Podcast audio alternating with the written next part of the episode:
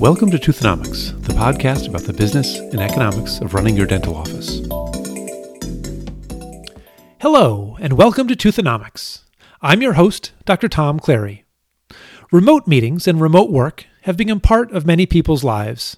Today, we'll look at teledentistry and how you can interact with patients remotely. We're joined by Dentulu CEO Arash Hakakian, DDS, to help us understand how teledentistry can be part of your practice. And for our Toothonomics 101 segment later in the show, we'll look at a basic but important concept accounts receivable. As always, we'd like to thank our generous sponsor, Cirrus Dental. Whether you're looking to move away from PPOs or boost your patient satisfaction, Cirrus Dental can help you set up and run a successful in office membership program. Visit mycirrusdental.com to learn more about and sign up for a free personalized webinar. That's M Y C I R R U S D E N T A L dot com.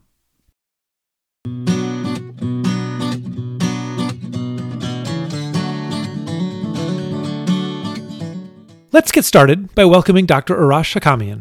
Hi there. Dr. Hakakian, how are you? What's up, Tom? How are we doing? Fine, thanks. So, teledentistry is a new concept to a lot of our listeners. Can you share a little bit about how it works from a dentist perspective? Absolutely. Uh, I, I, have the unique uh, perspective uh, looking at it both as a uh, practicing dentist. I still have uh, two practicing uh, locations, associate run, and I'm also kind of looking at it from a technology standpoint. So, really, what it means to me is the ability to connect, to connect with my patients, connect with my associates, and, and, really, for me, teledentistry is just um, really the capability to share information, whether it's in real time um, or in different times between uh, patients and doctors and between different professionals. So it sounds like there's a lot of different ways this could happen. Could you talk a little bit about the, the live versus the asynchronous aspects of, of teledentistry? Absolutely. So on our platform, if a patient is in pain, they can download our app and within five minutes, they can actually connect with a live dentist and speak to uh, a licensed board certified dentist in their area who can now uh, see them. They can actually share information in real time so they can send pictures and videos to one another and they can chat with one another in real time. And the doctor can evaluate and see if that patient has an abscess if it's in fact a true emergency if it's something that can be addressed with some Peridex, some ibuprofen, or something that requires antibiotics, um, and that's that's what we consider live synchronous teledentistry. We also have relationships with local hospitals. So when patients go to emergency rooms and there are no dentists on staff in the emergency rooms or senior living centers, they can actually um, connect with a, a, with a synchronous call to a licensed dentist in that area, and now we as dentists can actually aid the, the medical doctors in and giving a uh, and formulating a proper diagnosis and giving the right medication to the patient. So all these are different modalities for synchronous teledentistry, and through our customized white labeled um, app that that every office can have for for their respective company, um, all of your patients can now have a uh, your, your office app. So anytime they have any issues, they can actually uh, communicate directly with the doctor or provider on staff and now they can act you know they can speak over the phone um, they can do a video call or they could chat back and forth all in a synchronous live format. The asynchronous format is completely different. The asynchronous format right now offered by dentulu can come in two different forms. We can put a small chat box or a widget on your company website. So anyone who's going to your website can now uh, enter their information, upload some photos of their smile, some photos of their bite, and actually record a short video to send to the doctor. And they will tell you what their concerns are and what they're looking for and what kind of information they're looking for. The doctor or the office will get this information. Um, they'll receive it in their email and on their dashboard, and they'll be able to evaluate the pictures that were sent in, uh, the actual um, concerns that the patient has, and the responses to those questions. And then the office will be able to now respond with a uh, not necessarily a diagnosis, but uh, a, an estimate and a good idea of what the patient can expect if they were to start treatment in that office. So the asynchronous model is really helpful in patient acquisition. It's really helpful in generating new leads to the office, and it's also helpful um, if, if, if you're actually evaluating uh, documents sent in um, like X-rays and another treatment plan. So you can actually diagnose certain things by being able to give a patient a second opinion um, based on the information they've submitted from uh, another office where they have already received an examination. So, our podcast focuses on the economics and the business side of dentistry. How can a dentist use teledentistry to increase practice revenue? Oh, I think this is one of the most exciting parts. And I think if you're look, really looking at the economics, I would really evaluate not only how much money you can generate uh, from the actual uh, carrying out of these video consultations or uh, asynchronous consultations, you should also see um, really how much money can be saved in uh, reducing some of the, the, the, current fees and expenditures in an office. So, right now, a dentist is legally allowed to establish a patient as a patient of records through telemedicine or through teledentistry. We can charge for uh, triaging patients, we can charge for examinations, we can also charge uh, basically for providing some of these services that we'd otherwise do in the dental office. Um, remotely. So mobile dentistry, uh, clear aligners, in uh, for example, Smile Direct Club is by definition a teledentistry company. So um, if you look at teledentistry for what it really is beyond just the video conferencing, um, and you incorporate uh, mobile dentistry and uh, triage some of these patients, establish them as patients of records virtually, and then send them clear aligners and or send out mid-level practitioners to be able to carry out actual procedures um, the amount of money that you can generate from this is uh, really exponential. It depends on how much you want to scale that business. But um, i really think it's important to uh, also factor in how much money you'll save by decreasing ppe usage from having less post-op visits uh, you know decreasing the amount of things that you have to print out by digitizing your forms um, and, and a number of other digital services that we currently pay for that can be um, consolidated into a really well uh, well set up platform like ours. So, for someone who might be thinking about a, a, Zoom call, is this something that I can use my staff to do, or do I need to be on all of these these telemedicine appointments? How does that that play out?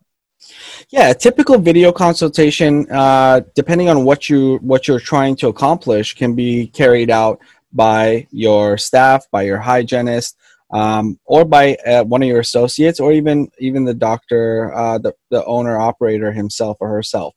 I think that um, doing live cons- consultations is just one half of the picture, and uh, the ability to do the asynchronous calls uh, and responses where patients submit photos and request more information like second opinions or a estimate um, is really something to consider because we are currently charging uh, our patients in, in our offices and a number of other offices for second opinions, consultations, um, photo consultations, um, and, and a way to generate new patients to the office. Um, and we just have our doctors really just oversee and evaluate uh, the final response and make sure it's accurate before it's sent back. So we delegate a lot of these responsibilities to our staff and just have a doctor make sure that they're accurate before they're sent back to the patient.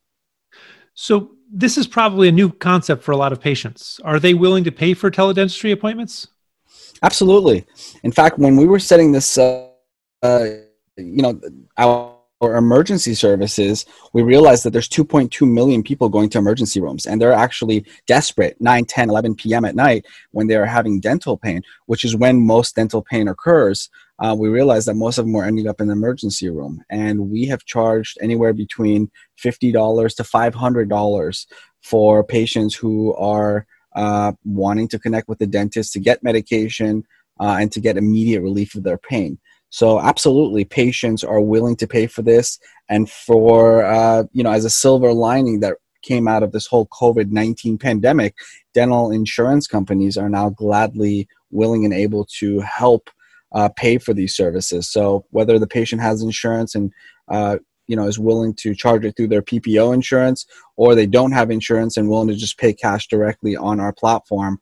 Uh, these are both modalities that dentists can take advantage of to increase some revenue for their offices. Is it pretty universal that the bigger insurers are covering teledentistry now? I think absolutely the major insurance companies uh, are now, uh, for the most part, all paying for uh, different degrees uh, of teledentistry. They're realizing actually that they can save tons of money by addressing a lot of these problems through telemedicine early on, uh, and and also by providing preventative care. Uh, in the past, if we were ha- having this discussion about a year ago, we would have a significantly less number of insurers paying for it. But as uh, telemedicine becomes the new norm, both for medical and dental visits, um, I think that more and more insurance companies are definitely geared up to participating and helping uh, pay for some of these services. So, for a dentist that wants to get involved in teledentistry, what kind of costs are associated uh, with setting up this operation? I think that when evaluating teledentistry, um, you know, we at Dentulu really wanted to make sure that uh, cost is not a barrier to entry. And we have provided free teledentistry since our inception, and we will continue to provide free teledentistry solutions. Um, and, and providers and DSOs who want to take advantage of more customized solutions can uh, basically add and add those as modules and and pay for those additional services. Is teledentistry secure? I know I shouldn't email information about patients, but how is teledentistry different from that? A good teledentistry platform should be HIPAA compliant, should have the information stored on a HIPAA compliant uh, cloud, and and and really it's beyond just the technology. Uh, should really have all the staff members, uh, the employees who run that company uh, make sure that there are security measures in place to protect the patient's information. So, how does an, F- an office get started in teledentistry? What kind of training uh, do they need, and what do they need to prepare for? I think at this point there are so many webinars and podcasts on teledentistry and uh, and and d- different modalities in which they can implement it. I think just participating in uh, you know some of these webinars from any of the companies that are providing them, I think will give really good initial idea of different ways that teledentistry can be used. We certainly are happy to onboard and educate any of the new offices that are using the Dentulu platform. Um, but I think ultimately, uh, just like any other uh, type of procedure, uh, whether it's implants, endo, or you know even crown and bridge i think teledentistry offers so many different capabilities and so many different variations that this is going to be an ongoing learning experience for both the providers and the patients. Um, i think that right now uh, doctors should really start using the basics which is the video conferencing uh, the post-op care and the photo consultations on their website and begin experiencing some of the, the, the powerful advantages they provide and then get deeper and deeper into it and possibly incorporating mobile dentistry um, and and and some of the other uh, features that teledentistry provides as you know as their time affords and as uh, this technology continues to improve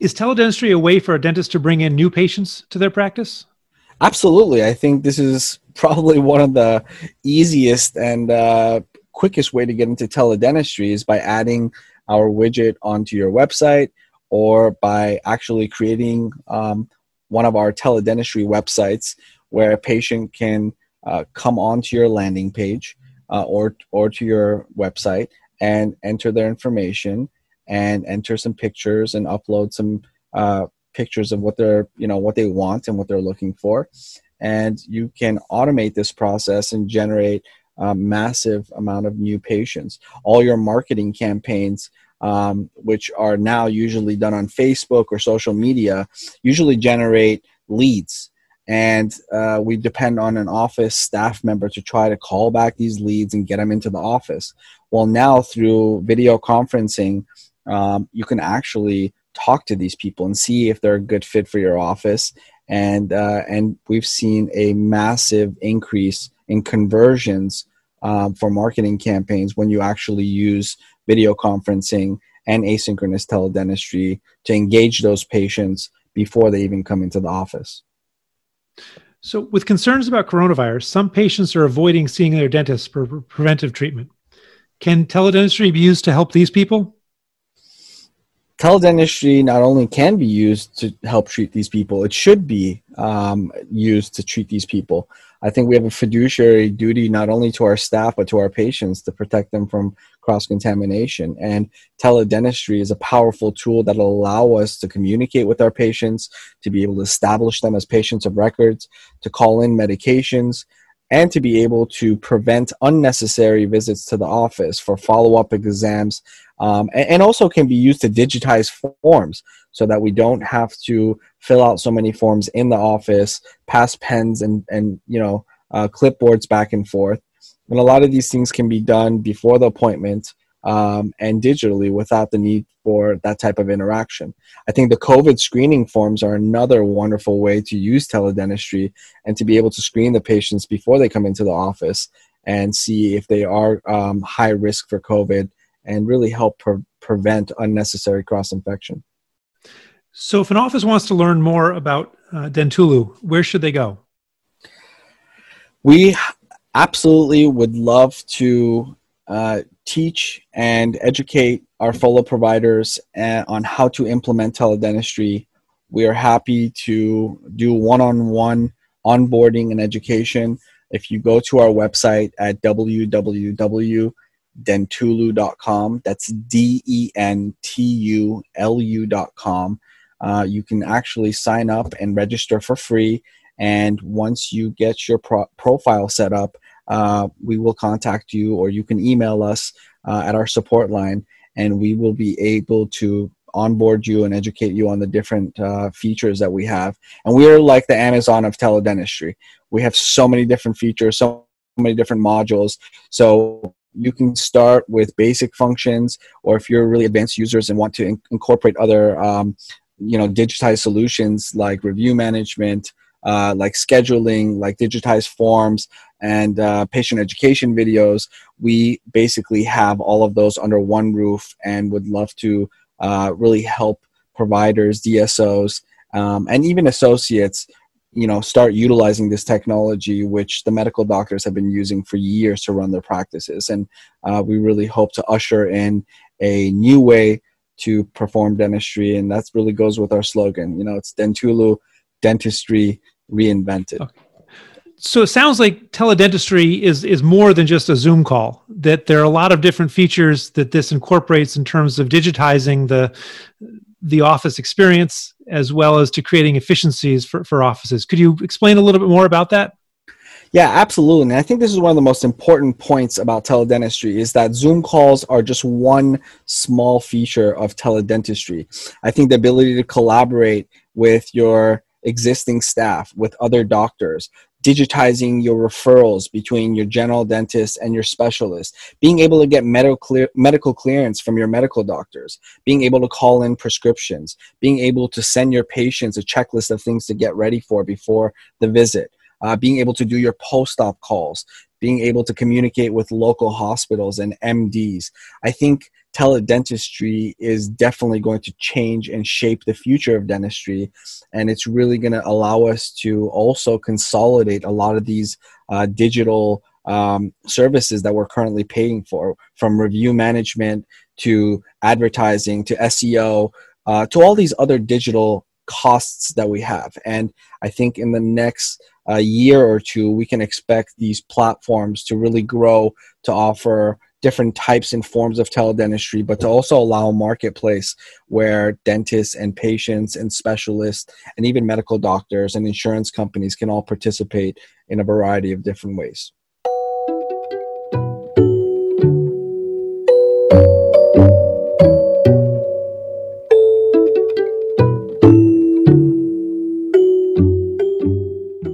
And now for Toothonomics 101. Accounts receivable is a fairly fundamental and basic accounting concept.